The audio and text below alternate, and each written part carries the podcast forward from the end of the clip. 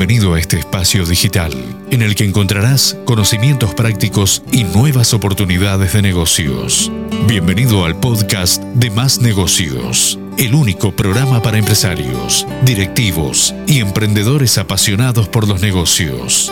Señoras y señores, con ustedes, su anfitrión, mentor de ejecutivos y conferencista internacional, Miguel Furqué la semana del miércoles habíamos estado conversando con eh, algunas habilidades que son propias de la mentalidad emprendedora o mentalidad del, em, emprendedor y el deportista en coincidencia, como eran la persistencia, la, disciplina, la resiliencia. Pero a mi, a mi entender quedan dos que son centrales, que se dan en, en el empresario, se dan en el emprendedor y se dan en el deportista. Y que son las voy a describir y las voy a contar como para que la podamos entender. La primera de ellas es la habilidad de percepción, que la verdad que los deportistas la tienen de una manera que es envidiable. Cuando uno piensa que, por ejemplo, Roger Federer es capaz de interceptar una, una pelotita de tenis a más de 200 kilómetros por hora, uno piensa, cuando uno lo ve, parece una cosa natural para él. Cuando uno tiene, por lo menos en mi caso, que soy un inútil con una raqueta, eh, pienso que es imposible, lo más probable es que me rompa la cabeza con esa pelota y yo no pueda interceptarla. Y, eso es una habilidad, una habilidad de percepción, que insisto, se da en el deportista y también se da en el ejecutivo, en el empresario, esa habilidad que nosotros envidiamos. Pero ¿a, qué responde esto? Es que un deportista de élite, así como un empresario o un emprendedor de alto impacto, necesitan menos información visual para saber qué va a ocurrir en el futuro. Su cerebro, su cerebro en definitiva funciona como una especie de base de datos mental de jugadas, de los movimientos de los oponentes, de la trayectoria, en este caso, de la pelota que cité en el ejemplo de Ferrer, y eso les hace tener una mayor capacidad de anticipación. Entonces esa capacidad de anticipación está generada a partir de miles de patrones de juego que tanto el deportista como el empresario o el emprendedor ha aprendido a interpretar. Entonces lo que hacen es tomar decisiones mucho más rápido de una forma casi irracional. Y por ejemplo, en el mundo de empresarios, uno a veces siendo eh, analista de, lo que, de las decisiones que toman, dicen cosas como por ejemplo, ¿cómo pudo ser que este hombre se dio cuenta antes? Y vio antes una oportunidad de negocio que otros no vimos. Y es básicamente porque tienen desarrollada esta habilidad de percepción, que por supuesto que es aprendible, pero obviamente si uno la tiene desarrollada desde la cuna, mejor. Pero claramente es aprendible, porque como les dije, es una gran base de datos mental que, generamos a partir de las experiencias previas. Y fíjate, Dani, qué importante que es esto.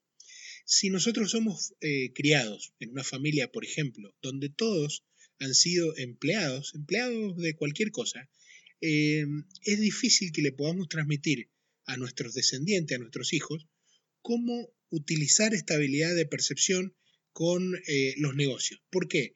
Porque en general el empleado no tiene esta habilidad, esta habilidad, digo. ¿Por qué? Porque no, la mamó ni desde la cuna, no es cultural de su casa y tampoco obviamente tienen estas opciones en el futuro, o les cuesta mucho acceder.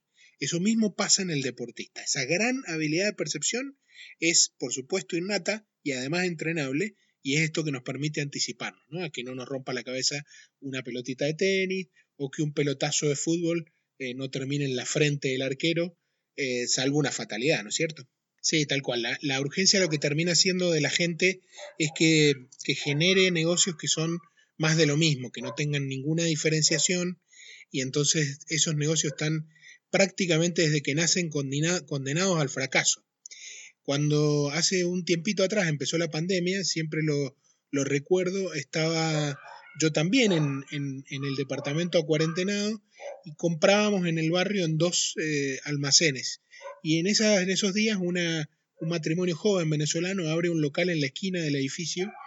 Entonces entré a ver qué vendían y vendían exactamente lo mismo que el de la vereda de enfrente y la realidad es que la única diferencia estaba en el precio, en que la misma mayonesa que vendía el, local A y el local del venezolano este, podía estar o un pesito más arriba o un pesito más abajo. Y cuando salí de ahí, lo primero que pensé es, si estos muchachos empiezan a competir por precio en un negocio que no tiene ninguna diferenciación, van a durar muy poco. Y la verdad que con todo el dolor del alma les anticipé el fracaso y no duraron ni hasta el mes de mayo. En mayo ya no pudieron abrir porque no tenían, tenían razón de ser, digamos. Esto es lo que pasa cuando lo hacen por desesperación. Que exactamente, digamos, es como el deportista que sale desesperado a jugar el partido del fin de semana, como sea, sin entrenamiento, sin planificación, sin visión. Lo más probable es que, salvo un milagro, es que le vaya mal. Y en el mundo de los negocios esto es tal cual, como lo vemos y como lo conversamos. Y para darte el, el segundo aspecto, que te dije que eran destacables, el segundo es la amplitud de la atención visual que tienen tanto el deportista como el empresario o el emprendedor. La atención visual es la que nos permite concentrarnos en algo que es relevante para lo que estamos haciendo, pero que a su vez nos hace ignorar el resto. Entonces, por ejemplo, en mi caso que, tengo experiencia en el mundo del básquetbol, cuando uno toma un rebote eh, en, su propio, en su propio campo y sale en contraataque, el que lleva la pelota está concentrado y le permite poner mucho foco en el, el, pique del balón en el piso, en dónde se ubican sus compañeros, dónde se van a ubicar sus compañeros, porque esto ocurre en movimiento, a qué distancia está del cesto, pero no le importa ni la tribuna, ni los gritos de la gente, no les importa el entorno, sin perjuicio de que está ahí. Esa amplitud de la atención visual eh, es realmente una distinción que tiene tanto el empresario como el, eh, como el deportista. ¿Cómo se entrena? Se entrena casi de manera inconsciente, porque en la medida en que el deportista empieza a jugar el juego, y lo mismo que el empresario empieza a, jugar el juego de los negocios, eh, desarrollan esta habilidad de la atención visual y de poner foco en el negocio y dejando pasar el resto de las situaciones que se dan alrededor. Entonces uno encuentra empresarios y a veces emprendedores que están muy enfocados en su negocio y no están viendo que alrededor ocurren otras cosas, eh, pero no lo hacen de malos, sino que lo hacen justamente porque ponen foco en un lugar. Lo mismo que el deportista cuando eh, ocurren estas situaciones de juego como las que le describí en el básquetbol.